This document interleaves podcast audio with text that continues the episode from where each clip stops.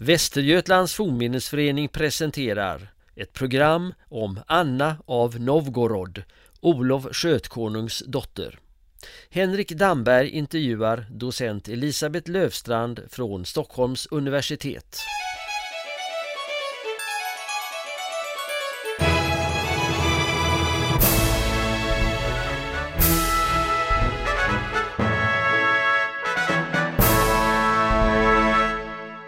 Välkomna till en ny del med Västergötlands historiepodd. Idag ska vi prata om Anna från Novgorod, eller Anna av Novgorod. Eller Irina eller Ingegärd. Kärt barn har många namn, visst är det så Elisabeth Löfstrand? Ja, det kan man verkligen säga och det speglar ju också den otroligt komplicerade historien kring Ingegärd och spännande historien måste man säga. Mm. Ja, för hon är helgonförklarad i den rysk-ortodoxa kyrkan. Eh, ja, eh, det man har inte den typen av helgonförklaringar utan det kan jag berätta om kanske lite senare när vi kommer dit. Men den stora frågan gäller också, är verkligen Anna av Novgorod Ingegärd eller är det någon annan? Det är inte säkert. Hmm, intressant. Eh, välkommen till Västergötlands historiepodd Elisabeth Lövstrand. Du får förklara lite vem du är. Ja, jag är docent vid Stockholms universitet. Jag arbetar vid slaviska avdelningen där och har gjort det under väldigt många år. Och i min forskning så håller jag framförallt på med 1600-talet. Eh, och det beror på att det finns mycket material i svenska arkiv och bibliotek, ryskt material, äldre ryskt material eh, som jag har ägnat mig åt att beskriva och ge ut eh, under många år. Och du besöker Skara när vi gör den här inspelningen eftersom eh, du ska hålla ett föredrag. Ja, imorgon ska jag hålla ett föredrag just om Ingegärd Olofsdotter. Och att jag gör det beror på att jag då, eftersom jag under flera decennier har undervisat i rysk historia för våra studenter på Slaviska institutionen. Eh, och eh, då har jag ju naturligtvis intresserat mig just för kontakter under alla århundraden mellan Sverige och Ryssland. Och det här är ju en av de tidiga liksom, konkreta kontakterna med historiska personer. Det finns ju flera från vikingatiden. Det här är ju en väldigt, som, som jag sa förut, en spännande historia. Mm. Och föredraget ska du hålla på Västergötlands museum? Ja, det stämmer. Just det. Ja, men vem var då Ingegärd vi börjar med det. Ingegerd Ingegärd var dotter till Olof Skötkonung. Och hon, man vet ju inte riktigt var hon var född. Hon kanske var född här i de här trakterna kring Skare, eh, Västergötland. Och hennes far döptes ju enligt traditionen i Husaby källa omkring år 1000. Man har ju sagt år 1000 just, men det finns andra år som man har nämnt också. Och Ingegärd var född ungefär då. Och man kan ju tänka sig att om hon redan var född då, då kanske hon döptes samtidigt. Vi vet ju ingenting om det. Det, vi vet ju väldigt lite egentligen om personer som levde för så väldigt länge sedan. Men att vi vet så mycket om Ingegärd det beror naturligtvis på Snorre och eh, Snorres konungasagor. Eh, och hennes föräldrar, ja det var Olof Skötkonung och? Och hennes mor var Estrid, en Eh, prinsessa, en obodritisk prinsessa som kom, alltså en västslavisk stam som eh, bodde i nuvarande Mecklenburg, som idag är Tyskland. Så vad vet vi om Ingegärd? Fick hon med sig något slaviskt språk?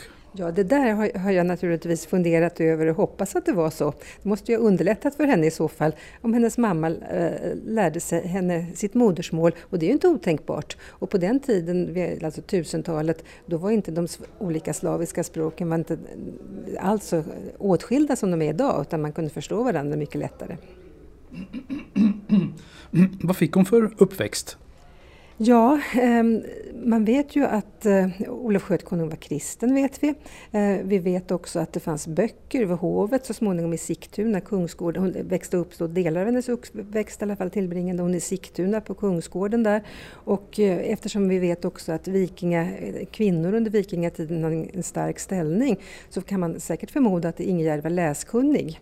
Och hon framställs ju av Snorre som väldigt viljestark och intelligent så jag tror säkert att hon fick en god bildning för den tiden. Men det, som sagt det finns inga bevis för det men, men det, jag tror att det, man kan nästan utgå ifrån det. Och att hon befann sig i Skaratrakten åtminstone tidvis? Ja, det berodde väl på att eh, Olof flyttade runt och var, härskade liksom över olika delar av sitt rike. Det gjorde kungarna på den tiden, flyttade från kungsgård till kungsgård. Det var ett, centrum, ett viktigt centrum här. När man läser västsvenska lokaltidningar så kanske man kan se rubriken den västsvenska eller västgötska prinsessan Anna av Novgorod. Men jag läste någonstans att du hade skrivit att det kanske snarare var den prinsessan från Mälardalen, att det är ett bättre epitet på henne. Ja, alltså jag vill kanske um, inte hävda det med bestämdhet, prinsessan från Mälardalen. Um, jag tror inte man ska knyta det så direkt till en viss plats på det viset. Pappa Olof, han var kung han var väldigt mycket på resande fot. Ja, ja precis. Därmed också dottern. Ja, det, det får man förmoda. Okej. Eh, Ingegärd då. Ska vi kalla henne Ingegärd eller ska vi kalla henne Anna? Vad är, vad är det bästa? Jag tycker inte vi ska kalla henne för Anna eftersom där har vi det stora frågetecknet. Vi kan ju möjligen då kalla henne för Irina ifall vi vill det. Mm, Okej, men Ingegärd, det var det som hon hette som barn? Eh, ja, precis. Och eh, i Ryssland, idag, i dagens Ryssland, eh, ryska historiker kallar henne för Ingigärda. Hon växte upp så småningom och när hon var i tonåren, övre tonåren, då började det bli dags för att hon skulle gifta sig. Det var ju väldigt viktigt det här på den här tiden. Pappa kungen kunde då sluta allianser någonstans genom att gifta bort sin dotter åt rätt håll om man säger så. Vad var det som hände här? Jo, det var ju då eh, fiendskap mellan Sverige och Norge. Olaf Haraldsson var kung i Norge och eh, tidigare hade gränsen varit ganska fast mellan Sveariket eh, och Norge men nu, nu var den lite uppluckrad och mm, Olav Olaf Haraldsson gjorde anspråk på områden som egentligen tillhörde Sveakungen. Um, och dessutom så var, hade han den fräckheten att han drog in med en flotta i Mälaren och härjade Sigtuna. Så smet han ut innan, innan Olav Skötkonung, Olof Skötkonung hade kunnat göra något. Ja, och detta gjorde förstås eh, Olof arg. Ja, han blev rasande och han vägrade ju ens att, han ville inte höra Olof, eh, Olafs namn överhuvudtaget utan skulle man absolut prata om honom så fick man bara omnämna honom som den digre, det vill säga den tjocke. Ett nedsättande epitet alltså. Men eh, någonstans har jag läst att eh, Ingegärd och Olav av Norge var tänkta för varann. Ja, det, det, var de. Och det var, berodde, det var ju storpolitik som du sa förut. Och när man läser Snorres konungasagor så märker man ju att Ingegärd är ju helt införstådd med det där. Att, eh, med sig själv som en slags spelbricka. Men, menar, hon, hon Ehm, inte, kanske inte bara en spelbricka för att hon hade ett visst inflytande också. Men att hon förstod att hon var dyrbar. Som, som, eh, hon kunde skapa fred genom att gifta sig med rätt person. Och eh, i, här i Västergötland då fanns ju då Ragnvald, Ragnvald Jarl. Och eh, han var gift med en norska, Ingeborg.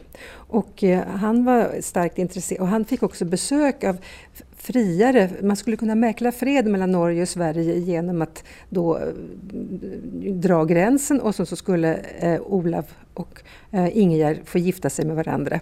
Och därför, den idén fick en starkt stöd hos Ragnvald Jarl.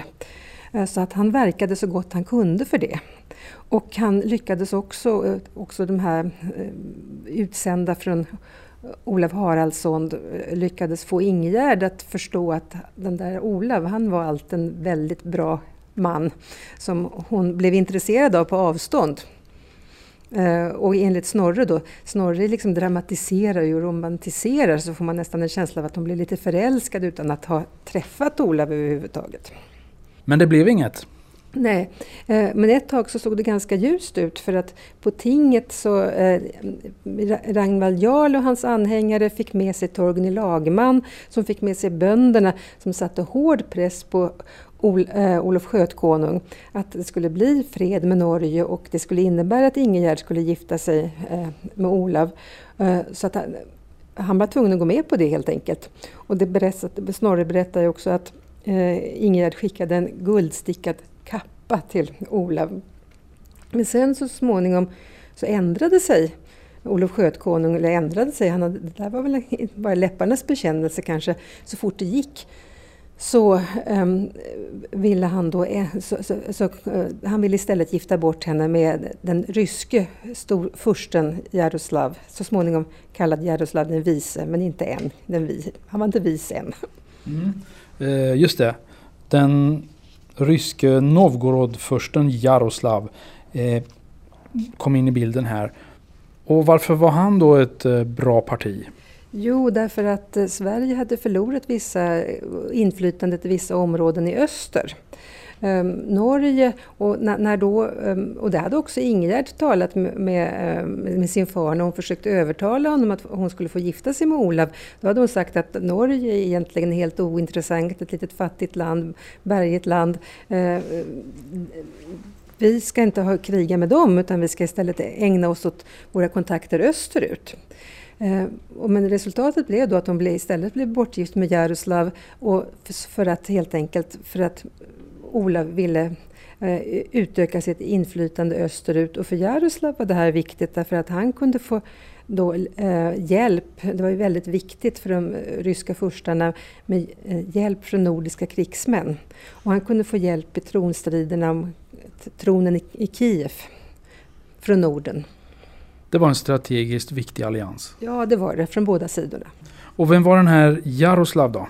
Ja, Jaroslav var son till eh, Vladimir, storfurst Vladimir av Kiev. Och eh, storfurst Vladimir var den som kristnade Ryssland. Det finns ett sådant märkesår i den ryska historien, vi saknar det här i Sverige, 988 döptes eh, Vladimir och befallde att hela hans folk skulle döpas. Och det var i samband med att han gifte sig med en bysantinsk prinsessa. Så att landet knöts alltså till den östkristna delen, eh, eller den östliga delen av kristenheten. Men det här det måste man ju då eh, inskärpa, det var ju före den stora kyrkoschismen 1054 när påven i Rom och patriarken i Konstantinopel ömsesidigt bannlyste varandra. Under den här tiden så sågs hela kristenheten som en enhet. Så även de här människorna de accepterade påven i ja. Rom? Alla såg påven som den högsta biskopen, eh, som arvtagaren till Petrus. Eh, och, eh, men däremot hade det utvecklats olika praxis under de här århundradena i öst och västkyrkan. Så att eh, det var på eh, 1000-talet då kom ju det här brottet i och med den så kallade filioquestriden när eh, man i västkyrkan lade till det här att den heliga ande, ande utgår ifrån Fadern och Sonen. Och det blev liksom droppen som fick bägaren att rinna över helt enkelt. Det var väldigt mycket som hade hänt dessförinnan. Och Jaroslav då, han var betydligt äldre än Ingerd? Ja, han var född eh, troligen 988. Det betyder att han var, ja, han var över 20 år äldre, eller kring 20 år äldre än... Och troligen hade han varit gift en gång tidigare. Och det är ingenting som man vet riktigt säkert. Den enda uppgiften som finns där om det är en tysk krönika jag tror det är Adam av Bredmens krönika, men jag är inte helt säker på det. Men en, en, tysk källa i alla fall. Men det finns inga ryska källor som säger att han har varit gift tidigare. Men med tanke på hans ålder så är det troligt. Kunde de tala med varandra? Ingegerd och Jaroslav?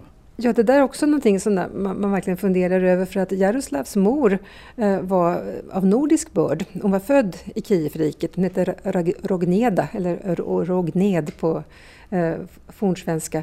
Och eh, det är möjligt att hon pratade nordiskt tung, tungomål med honom, vem vet? Kanske kunde varandras språk från första början. Mm, ja, för Ingegerd sa vi ju tidigare, hade ju då en mor med rötter från slaviska området. Ja, precis. precis. Mm. De kanske kunde varandras språk? Ja, ja, det är möjligt.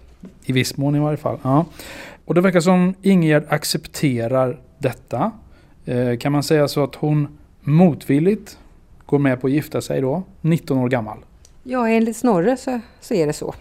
Och att de gifte sig år 1019. Det har figurerat olika årtal där också. Men det lär vara så att man utifrån Ola den helige saga kan räkna fram det här årtalet.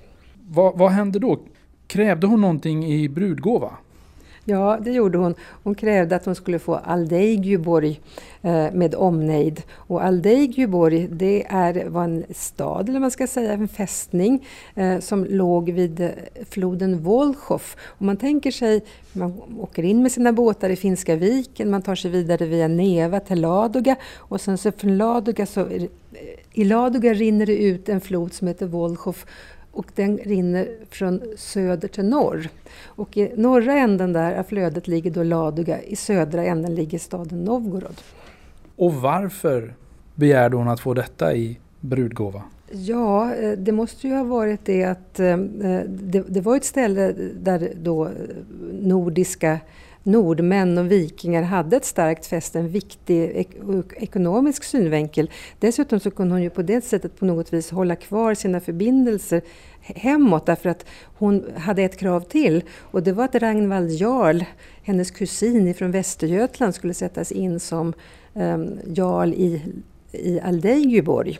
Och det där fick Olof, Sköt, Olof Skötkonung gå med på motvilligt därför att han sa att egentligen han hade tänkt att hänga Ragnvald nästa sommar som straff för att när Ragnvald då misslyckades med det här giftet att gifta bort Ingegärd med Olav eh, Haraldsson så gifte han istället bort Ingegärds halvsyster Astrid eh, i hemlighet så att säga utan att Olof Skötkonung visste om det.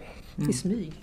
Okej, okay. så det var ju tur för Ragnvald Jarl då att eh, Ingegärd var på hugget där? Ja, för att han levde till hög ålder där borta i Aldeigyborg. Och den staden heter idag eh, Stare Ladoga, alltså Gamla Ladoga heter den.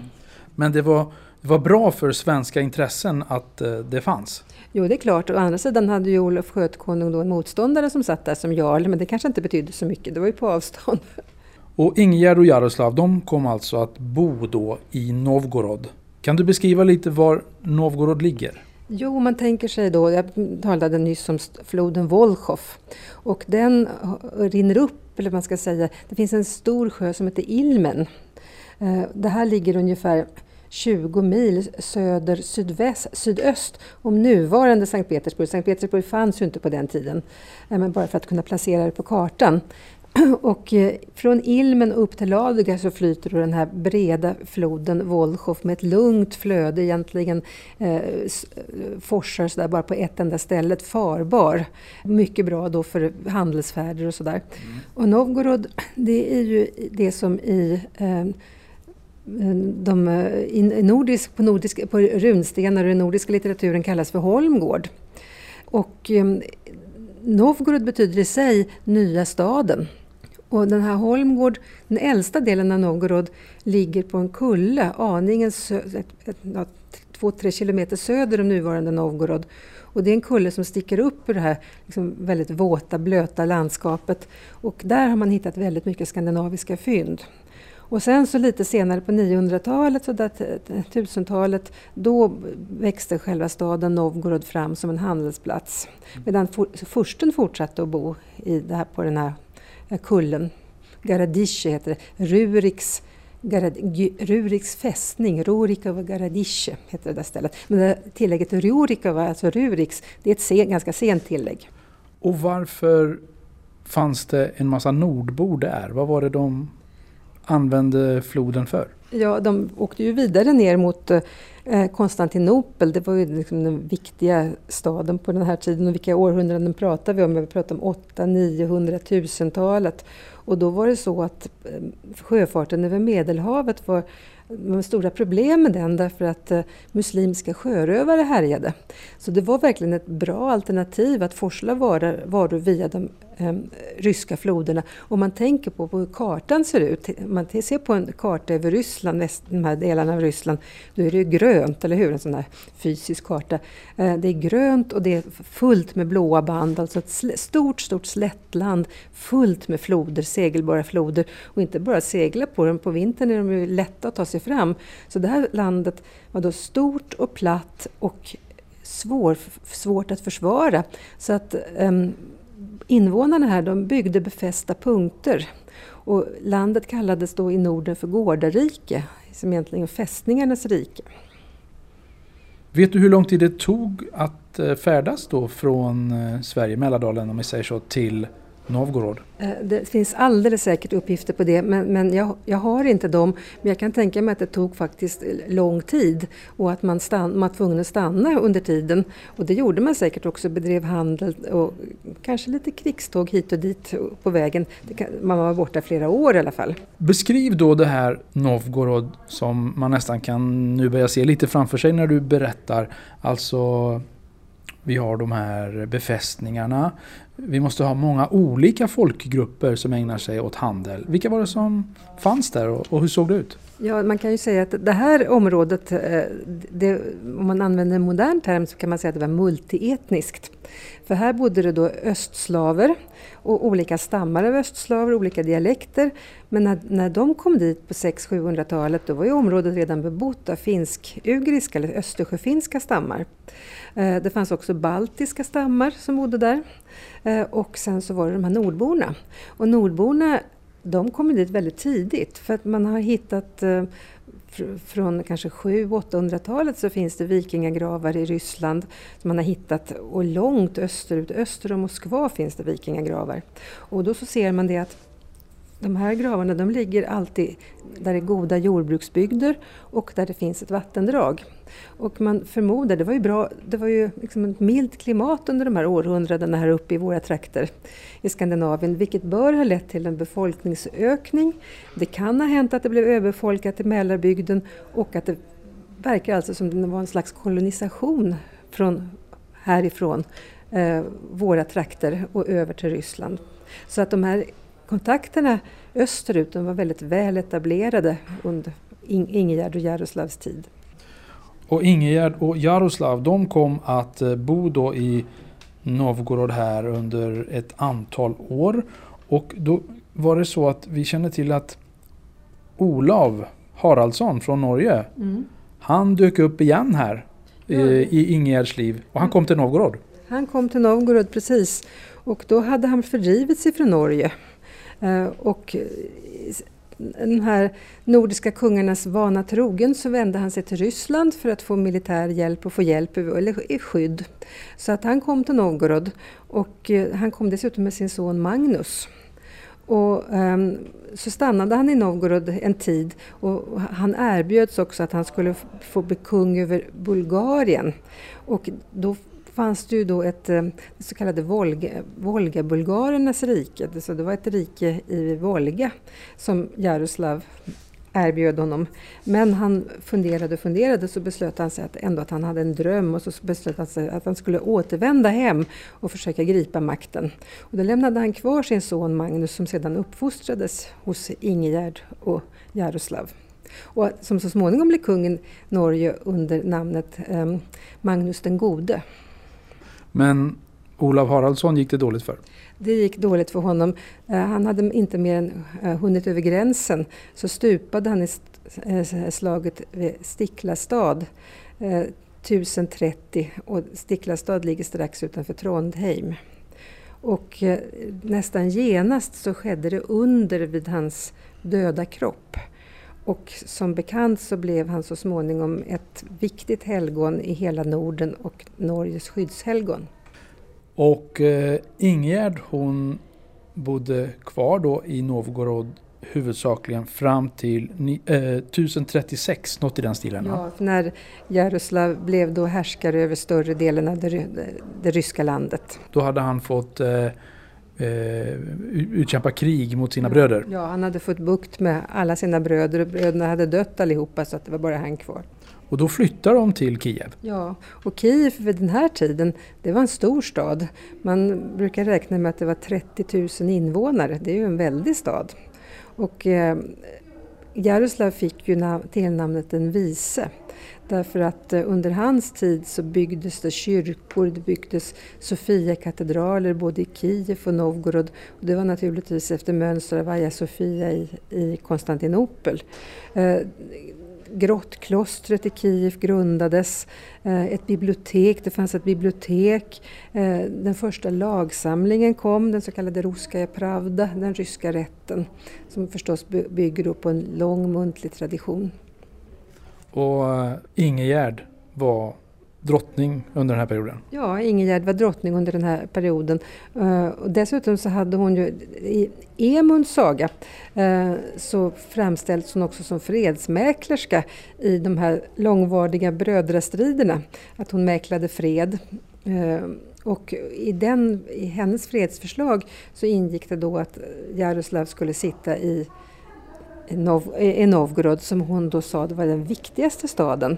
Eh, och eh, hans bror skulle sitta i Kiev och en tredje bror skulle sitta i Polotsk. Ehm, och då blev det fred. Men så blir det inte i längden? Nej, inte i längden. I längden så överlevde ju som sagt var Jaroslav sina bröder. Vet vi något mer som hon gjorde som drottning? Vi vet ju inte så mycket om vad hon gjorde. Eh, när det gäller barn så fick de, lär de ju ha fått sju, sju söner och tre döttrar. Och eh, då är det intressant att eh, de fick väldigt bra giften, de här barnen. Eh, de tre döttrarna, en dotter gifte sig med, eh, som heter Elisabet. Hon gifte sig med kung Harald Hårdråd av Norge. Eh, en annan dotter, Anastasia, gifte sig med kungen av Andreas den första av Ungern och den tredje, Anna, gifte sig med Henrik den första av Frankrike och blev på det viset anmoder till ätten Capet. Och då råkar man veta att Anna var skrivkunnig, hon har skrivit sitt namn som finns bevarat, medan däremot Henrik inte var skrivkunnig. Hennes make i Frankrike? Ja. Mm. Mm, vad säger det om deras uppväxt där i, i Novgorod och Kiev? Ja, det säger väl att det var en hög kulturell nivå helt enkelt. Och hur gick det för sönerna? Då blir jag nyfiken. Ja, jo, sönerna. Eh, dels så skulle de ju då eh, liksom dela upp eh, landet mellan sig. Eh, och Jaroslav den vise, när han dog 1054, så bestämde han på sin dödsbädd, och det var säkert för att undvika allt det här bråket kring storfurstetronen i Kiev, att den äldste brodern i en familj, eh, sönerna, skulle sitta som storfurste i Kiev och sen så skulle de andra sitta på enligt en viss rangordning i andra städer. Eh, medan däremot eh, den den här storfursten som hade dött, hans bröder, de skulle inte tas med i den här räkningen. Men hur som helst så, så, kom det här beslutet att leda till fortsatta brödrastrider. Och det var någonting som var väldigt tragiskt för Ryssland, för Ryssland blev ju sen ett rov för mongolerna, när de, och som kunde erövra Ryssland på 1230-talet och som behöll sitt välde över de ryska länderna ända fram till slutet av 1400-talet. Så just på grund av att Ryssland var splittrat så blev man ett lätt byte ja. för mongolerna. Och Ryssland var splittrat, att Ryssland var splittrat det berodde ju inte bara på de här brödrastriderna utan det berodde också på att ekonomin hade försämrats kraftigt. I och med korstågen så öppnades nya vägar, handelsvägar över Medelhavet. Och då tappade man ju intresset för den här omvägen som det ändå var över de ryska floderna. Och man kanske ska tillägga det att den där handelsvägen hade ju varit så viktig i och med att eh, när man gick då via de ryska floderna för de här varorna, det, de gick ju inte bara till Norden utan de gick till hela norra Europa. Och så att när, när, den, när Kiev förlorade sin eh, roll som sån här handelsknutpunkt, då försämrades ekonomin kraftigt. Sen vet vi då att eh, Ingegärd hon lever till hon blir ungefär 50 år. Hon dör någonstans runt 1050, eller vet vi precis när hon dör? Vi vet, vi vet precis när hon dör, därför att det står i den ryska medeltida eh, krönikan, Kievkrönikan, den så kallade Nestorskrönikan. Det står att eh, Jaroslavs gemål dog år 1050 och det är den enda gången som hon omnämns i den ryska krönikan. Och hon var ju som vi sa 20-25 år yngre än sin make ja. men han lever längre än henne. Han lever ända fram till 1054. Mm. Uh, och uh, uh, man vet inte ifall han möjligen gifte om sig men troligen inte. Och hon kommer då bli betraktad som en helig person. Ja, och om man då nu har vi pratat en hel del om de nordiska källorna som vi vet. Jag sa alldeles nyss att det står ingenting om henne i Nestorskrönikan och det är ett generellt problem med de ryska krönikorna att de tiger nästan helt om liksom den kvinnliga delen av furstefamiljerna. Men det finns ju en rysk källa och det är hennes helgonvita. Och eh, det helgonvitat är ju inte tillkommet för att berätta några historiska sanningar så att säga. Ingen källkritik om man säger så. Eh, och, ehm, där står det då att hon nunnvigdes eh, i slutet av sitt liv till exempel. Eh, men det kan nästan inte ha skett därför att hon kunde nunnvigas bara ifall Jaroslav vigdes till munk samtidigt. Och det hade varit en, någonting som krönikan inte hade tigit om. Eh, och nu kommer vi då till den här hela historien om Ingegärd och Anna. Och innan jag kommer in på det så vill jag gärna inflika att det namn som Ingegärd bar i Ryssland var Irina. Och hur vet vi det, att hon kallades Irina? Ja, för det första så när hon kom till Ryssland så fick hon ju då bli en praktiserande kristen så att säga enligt östslaviska, eh, östkristna traditioner. Och där måste man ha namn efter ett helgon. Och det fanns ju inget helgon som hette Ingegärd. Utan då fick hon namnet Irina. Och hur vet vi det? Jo, eh, vi har två bevis för det. Det ena är att eh, när Ryssland kristnades 988 så hade furstefamiljen, antingen hade de ett nordiskt namn eller ett slaviskt namn eller båda. Nu fick de också ett kristet namn, alltså, som var grekiskt, för man hade inte fått några egna inhemska martyrer än. Och vi vet att eh, Jaroslavs kristna namn var Georgi. Och så brukade då eh, furstarna de brukade grundlägga kyrkor som då invigdes, invigdes till deras skyddshelgon. Och eh, det grundades ett, klos, ett kloster i Kiev som var invigt till eh, den helige Georgi och den heliga Irina.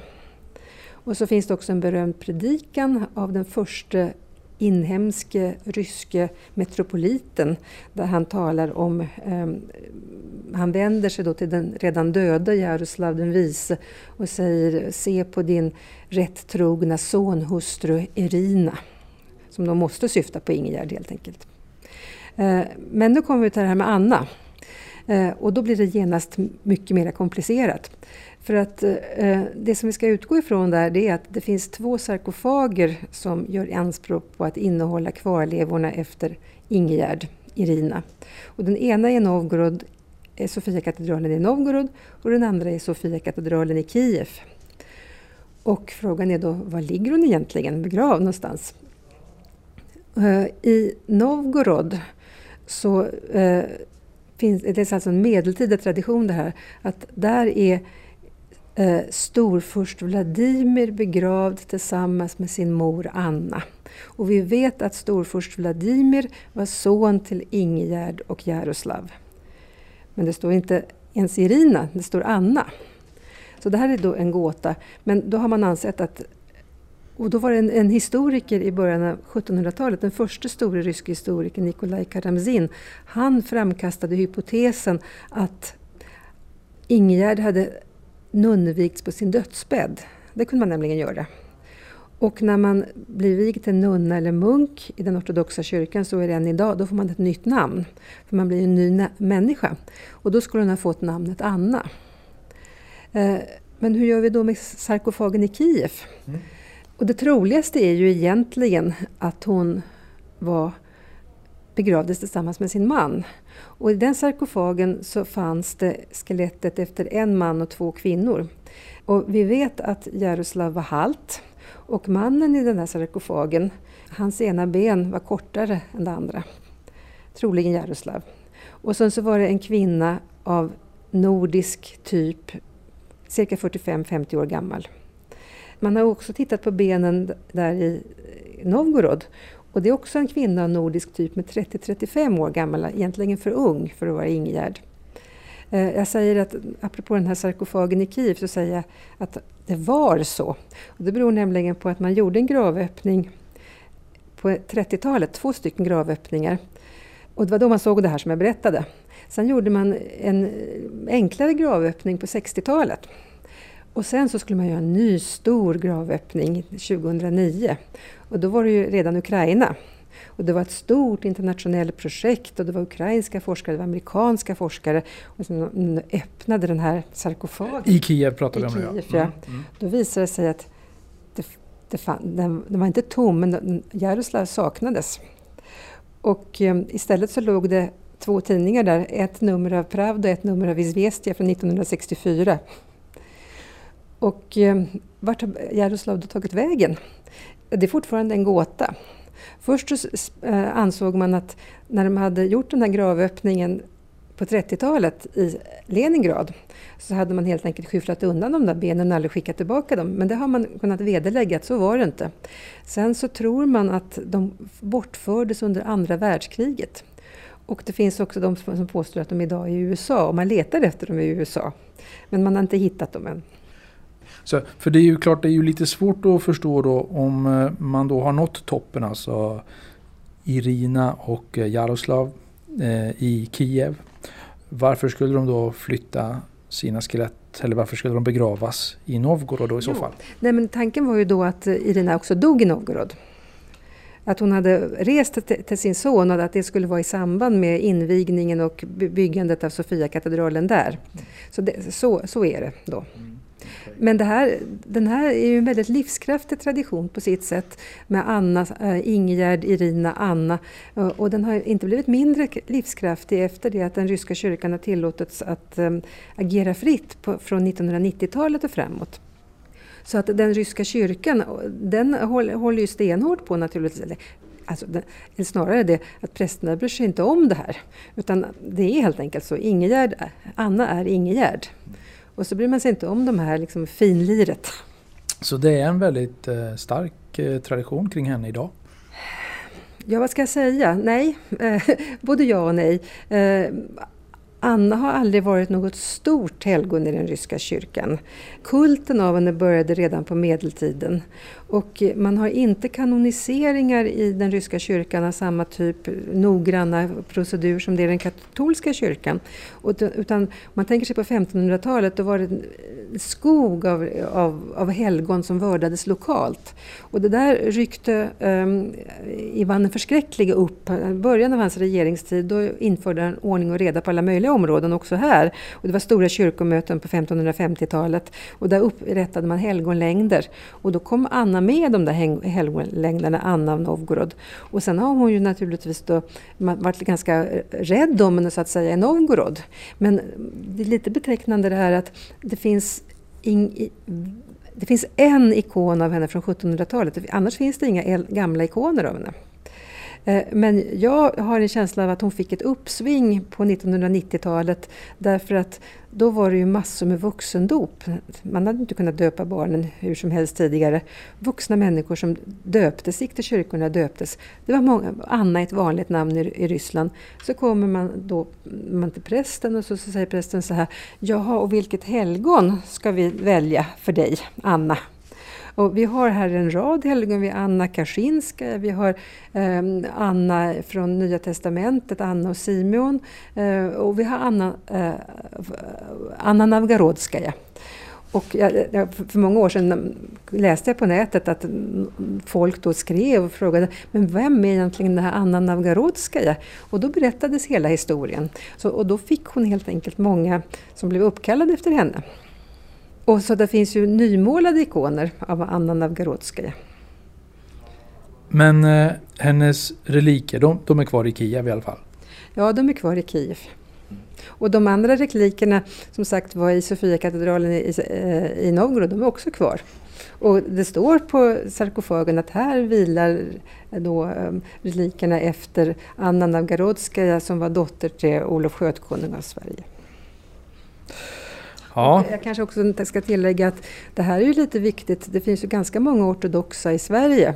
Och det finns eh, en församling i Eskilstuna som heter den heliga Anna av Novgorods församling. Och sen så finns det en församling i Stockholm som inte är så många år på nacken som också är uppkallad efter Anna Novgorod. Och det, för dem är det ju här viktiga saker. Och det kom också 2009 så fördes det en relik eh, av Anna Novgorodskaja från Moskva till Sverige. Och den möttes då på Arlanda och fördes i procession mellan de olika ortodoxa kyrkorna. Och det avslut, hela avslutades med en stor festgudstjänst i den serbiska ortodoxa kyrkan i Enskede i Sverige.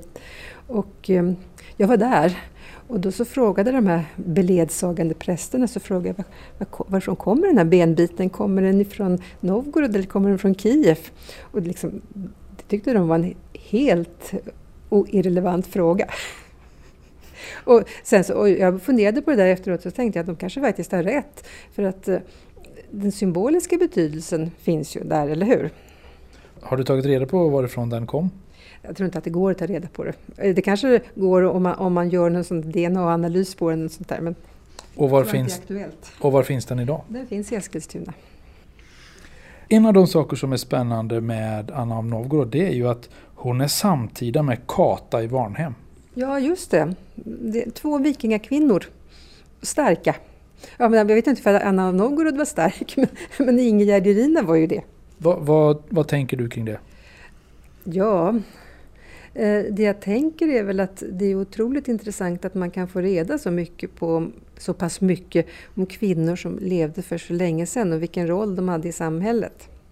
Jo, men Kata då, som är husfru eh, i Varnhem, det vet vi ju nu eh, vid den här tiden. Tror du att de träffades? Ja, jag, jag, skulle inte vara förvånad ifall de gjorde det. Om man tänker på att de tillhörde stormannafamiljer båda två och eh, rörde sig i samma kretsar och i samma geografiska område. Det är väl inte alls otroligt. Oavsett hur det var nu då med Anna, Irina, Ingegärd eh, av Novgorod, var hennes skelett nu ligger och, och, vilken relik det är som har kommit till Sverige egentligen. Vad berättar eh, historien om Anna av Novgorod och om kontakterna mellan Sverige och det som idag är Ryssland? Ja, det berättar ju att det var täta kontakter. Och det som är intressant är ju att vi talar ju ändå om historiska personer som verkligen har levat och då talar jag framförallt förstås om Ingegärd Irina och den här traditionen med Anna av Novgorod. Hur det än var med den saken så är det en livskraftig tradition och som binder ihop ändå Sverige och Ryssland eh, som grannar och som goda grannar får man väl säga. Eh, i, en positiv bemärkelse. Eh, och jag har också gjort en uträkning som säger att ehm, Anna av Novgorod är det, om man tänker sig att det är Ingegärd, att det är det äldsta kvinnliga svenska helgonet som också är en historisk person. Och eh, vi får ta vara på traditionen helt enkelt. Sen kan man fundera över hur det egentligen förhöll sig. Men det vet vi ju att symbolvärdet kan vara stort även om någonting inte har inträffat precis så som det berättas. Tack så mycket då Elisabeth eh, Lövstrand. Ja, tack så hemskt mycket.